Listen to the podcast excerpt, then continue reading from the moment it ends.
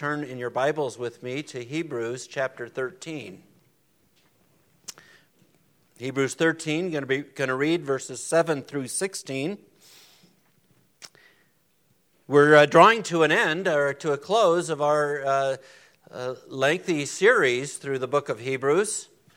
And uh, Hebrews 13 is the last chapter, and so uh, we've got a few more sermons after today.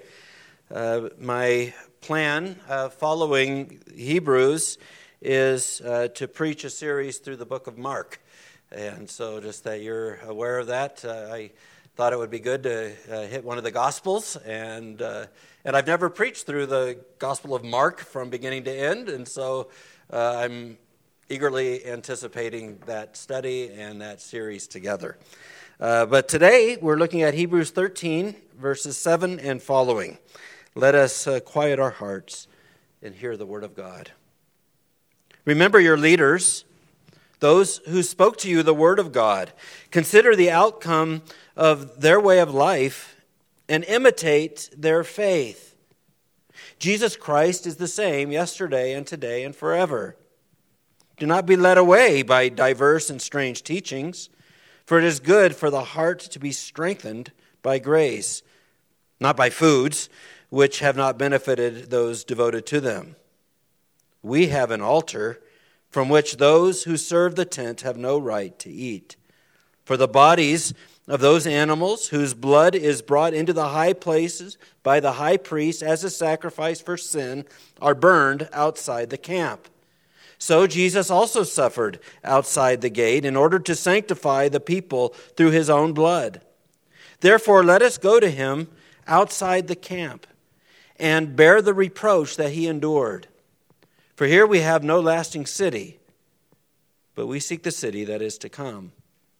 Through him, then, let us continually offer up a sacrifice of praise to God, that is, the fruit of lips that acknowledge his name.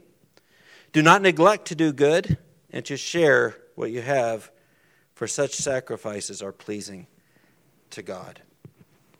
Let's pray. Father, we ask your blessing on us now as we hear your word proclaimed. Give us, Lord, ears to hear and make our hearts uh, receptive so that, Lord, your word would not return empty or void, but it would accomplish your purposes and that we may bear fruit to the glory of your name. We pray this in Jesus' name. Amen. You may please be seated.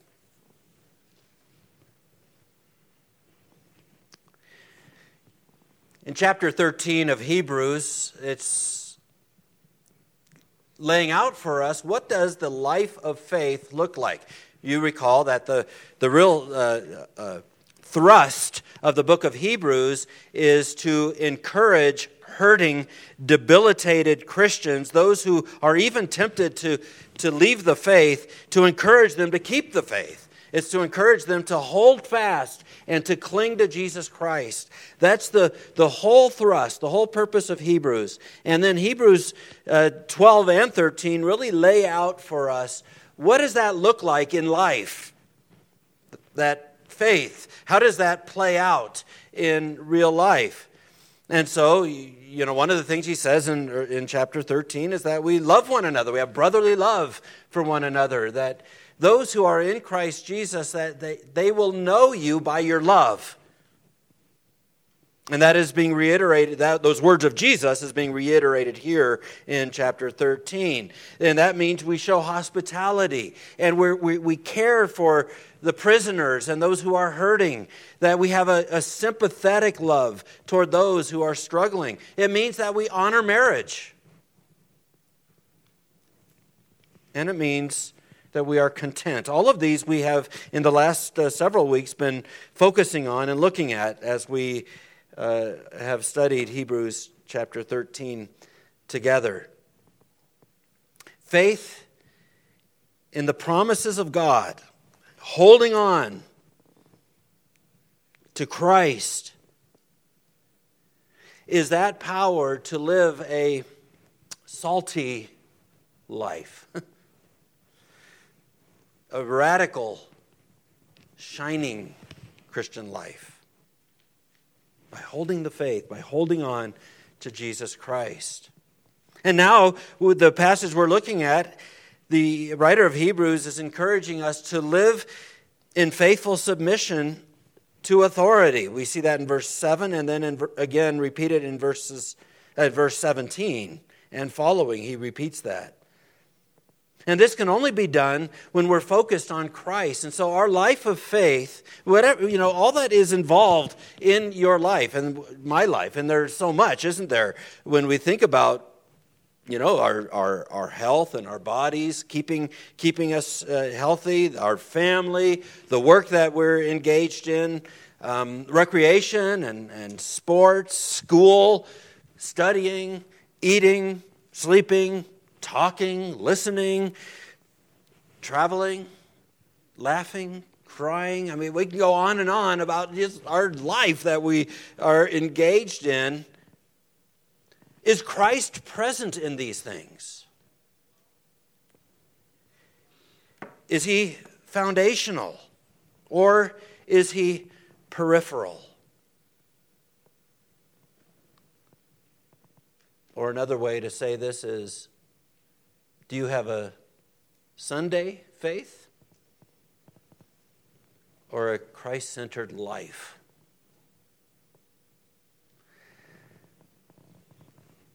And what that's what we're going to be thinking about uh, and and focusing on this morning is is that that that faith that which is when true is Christ centered, not peripheral. We're not just Sunday Christians with a Sunday faith, but it is who we are in Christ Jesus. So, one of the ways that this plays out is consider faithful leaders. That's so so my, my points this morning are consider faithful leaders, be strengthened by grace, and uh, look to Christ and cling to Jesus Christ. Consider faithful leaders, first of all. Consider faithful leaders. This is verse uh, 7. Remember your leaders who spoke God's word to you. Likely, what this is referring to is that there were. Uh, there was a first generation of teachers to this congregation, and it seems as though that torch has been passed over to the next generation of teachers. And these first generation, the writer is saying, Remember them. Remember how they spoke God's word to you. Remember the way they lived and you know consider that but then also imitate their faith. You know, there's an importance, I think, and, and that's certainly true in the book of Hebrews, of recognizing others in whom the Holy Spirit has dwelt and who lived a life of faith, to, to recognize them. Hebrews 11, the heroes of the faith. That's precisely the point of that chapter. I've enjoyed, uh, you know, reading biographies uh, of Christians uh, in, who've lived in the past, and uh, they've been, I think, a great encouragement uh, to me when I have read such biographies. Martyn Lloyd-Jones, I read a uh, lengthy biography of Martyn Lloyd-Jones. George Whitefield, uh, great, a, a, great preacher, and read his biography of George Whitefield and several others. We are to consider the outcome of their way of life. You see that in verse 7. Consider the outcome of their way of life. The outcome, you know, literally that means the exit. Consider their exit. The, the, of, in other words, what this is what this is saying is not their their conduct so much, or even their accomplishments, but look at the whole course of their life, especially the outcome of it, the, the, the end of it, especially what, what has resulted as, uh, as a result of their life, what has come out of their life. Consider that. How did they run? Did they hold fast till the end or did they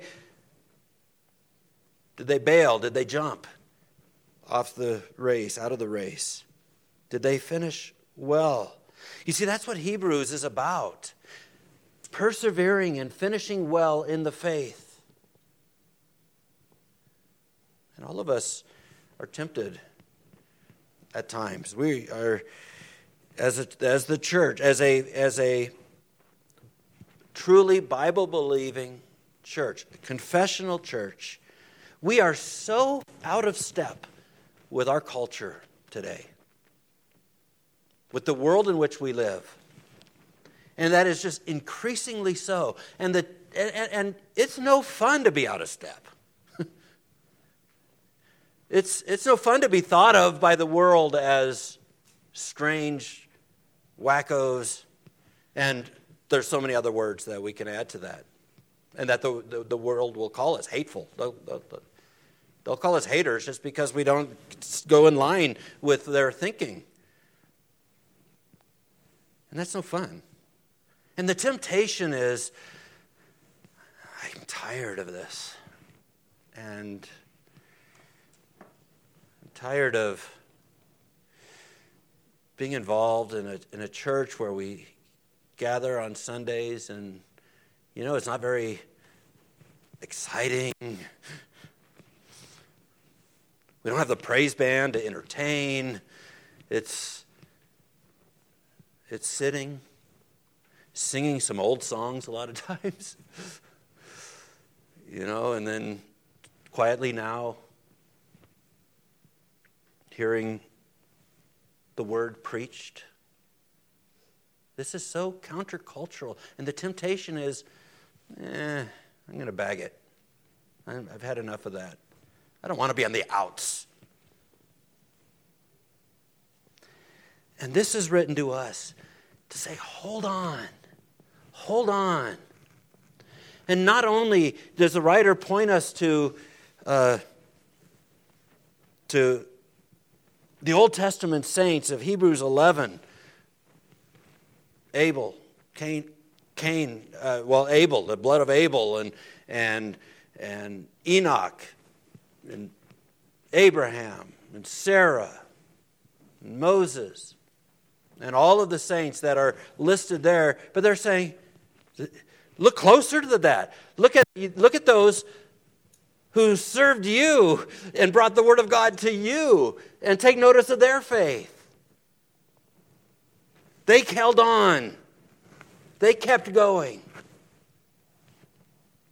In a sense, it'd be like saying to you, Remember Pastor Carl and how he served faithfully in your church among you, and he brought the word of God to you faithfully. Remember that. Keep the faith. That's, that's what the writer's doing here. Consider your faithful leaders and imitate their faith. Again, it, it isn't imitate their conduct. That's not what it's saying here. But copy, imitate their faith. If we try to imitate the conduct of those who've gone before us, well, that can easily become, well, you can easily become a religious fake, the spiritual counterfeit, a hypocrite, just kind of doing the outward motions. And that, that's not what the writer wants. People who have learned, you know, by doing that, you become a people who have learned sort of the form of godliness but know nothing of the power that comes from genuine faith. So it isn't imitate their conduct. They, the writer says take note of their conduct and the outcome of, of their faith, but it's imitate their faith. And Christ is the object, and that's where this is going. Verse 8 Jesus Christ. He is the object of their faith. He's the same yesterday and today and forever. Just like they trusted Jesus in the past, so he continues to be trustworthy today for you and tomorrow because Jesus is the same.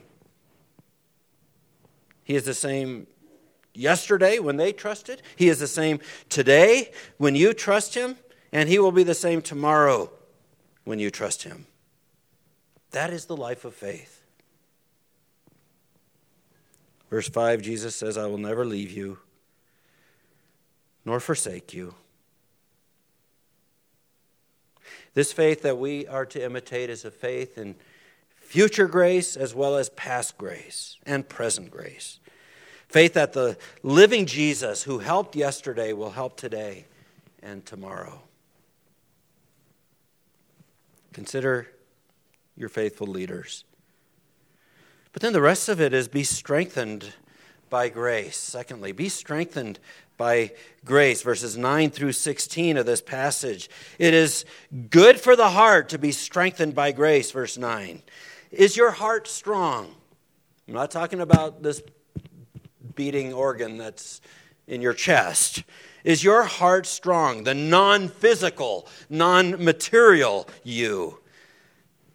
The inner you, the you that thinks and feels and wills and hopes and fears and trusts and longs and grieves and rejoices. That you is your heart strong. And the strength of heart is to be the kind of person described in chapter 13, verses 1 through 6 that we've already looked at. And so, interesting, as the writer of Hebrews bears this out. He says it's, it's not by foods. That's not, how, that's not what's, what's going to do it. Not by the foods we eat. Evidently, there were strange teachings circulating about the, like the power of foods.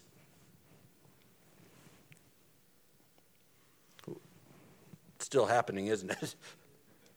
There's still a lot of that today so many uh, food routines uh, today fasting and abstinence and taking supplements and vitamins and organic diets and antioxidants and fat free sugar free gmo free we can go on and on about all the kinds of foods and the all, ki- all the kinds of programs that people are engaged in in their foods. And this is not to denigrate by the way eating healthy and it's not to denigrate anybody who may have physical uh, uh, issues, which requires them to have a certain diet or anything like that. That's not the point. The point is to have a strengthened heart is not going to come by the foods you eat. That's not what it is. These kind of things can become very obsessive. The foods we eat. People can be obsess over all these things and can, can take on a life consuming importance. And uh, I think, you know, by reading a passage like this, it's really, it's, it's really saying don't be obsessed by that. Don't elevate your diet and food to the primary place of strength giving, because that's not going to accomplish it. It's not the primary place of health giving and of hope giving in your life. It is strengthening your heart by grace, not by food, by grace. And then the writer gets into this kind of interesting and even little confusing part about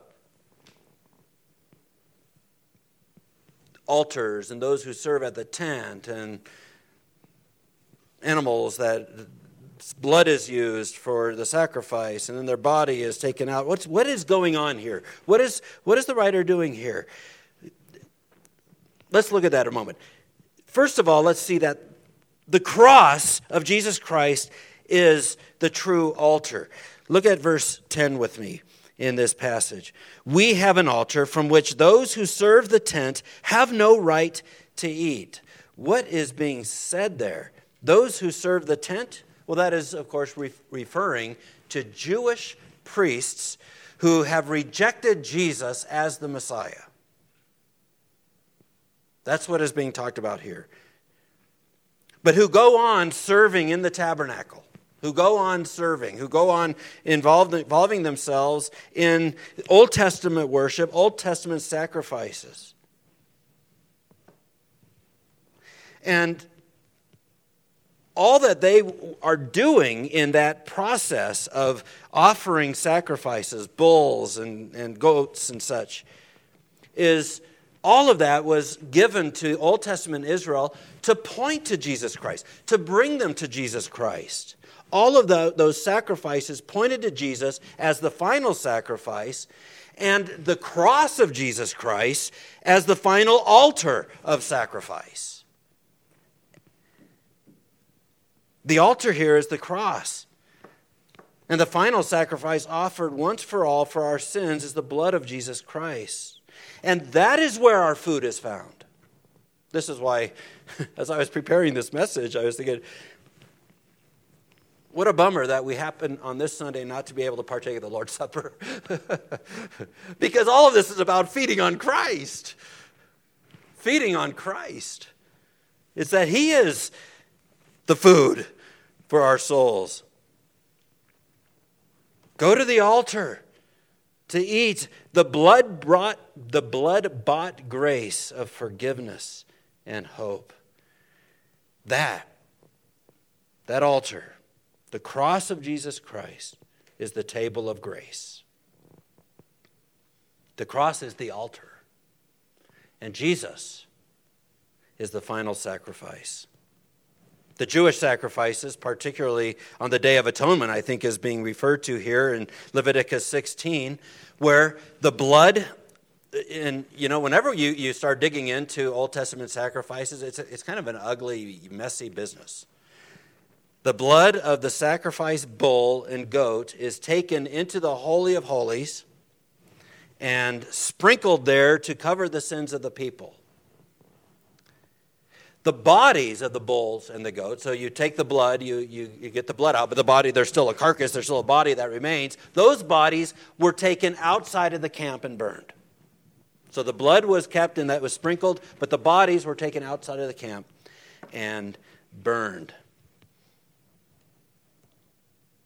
And those sacrifices, those bodies, were not eaten by the people, as with some other sacrifices. So the nourishment that the people received on the Day of Atonement was forgiveness and hope, not meat. That's was the that was the blessing. That was the nourishment that they received. And then verse 12, in verse 12, we see the comparison with Jesus Christ. Jesus has fulfilled the sacrifices of the days of the day of atonement. They're completed in Christ Jesus. They find their final meaning in Jesus Christ. And all there was to eat on the Day of Atonement was forgiveness and hope. That's what the people received. And so, too, the writer is making that compar- comparison with Jesus' sacrifice. We receive forgiveness and hope.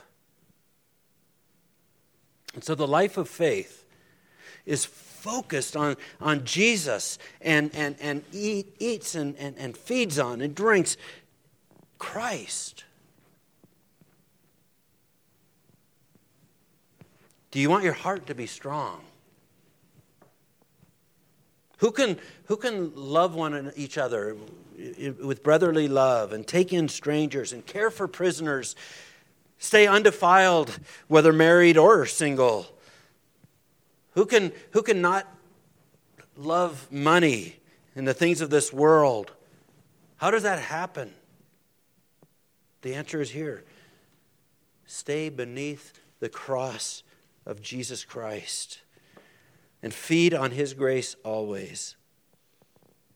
That's the strength that God delights in.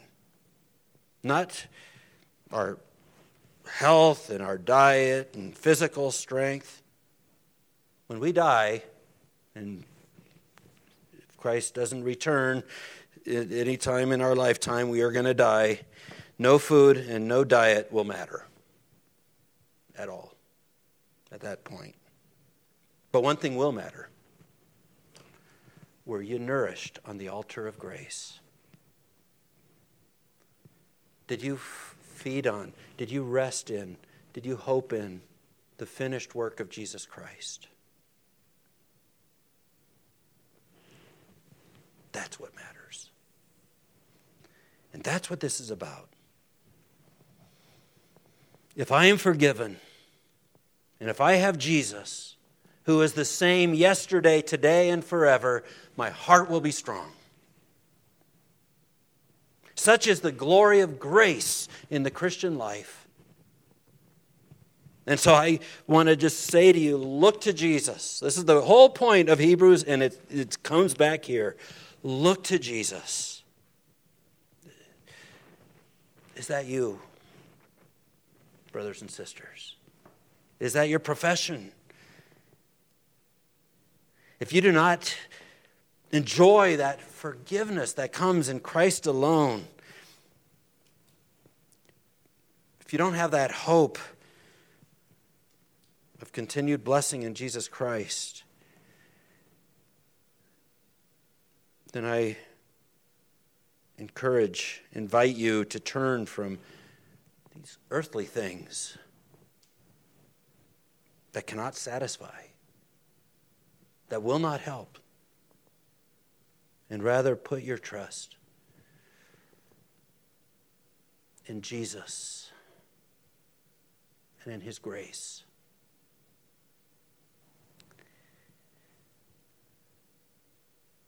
Truly, taste and see that the Lord is good. Let's pray.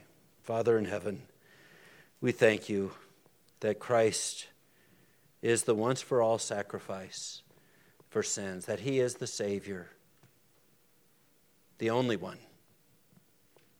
But we need no other.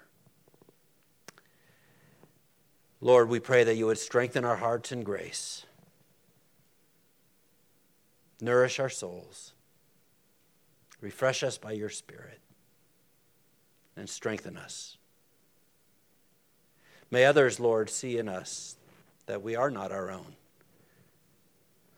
But we've been bought not with silver or gold, but with the precious blood of our Savior Jesus Christ. What a blessing. Lord, we give you thanks. We pray this in Jesus' name. Amen.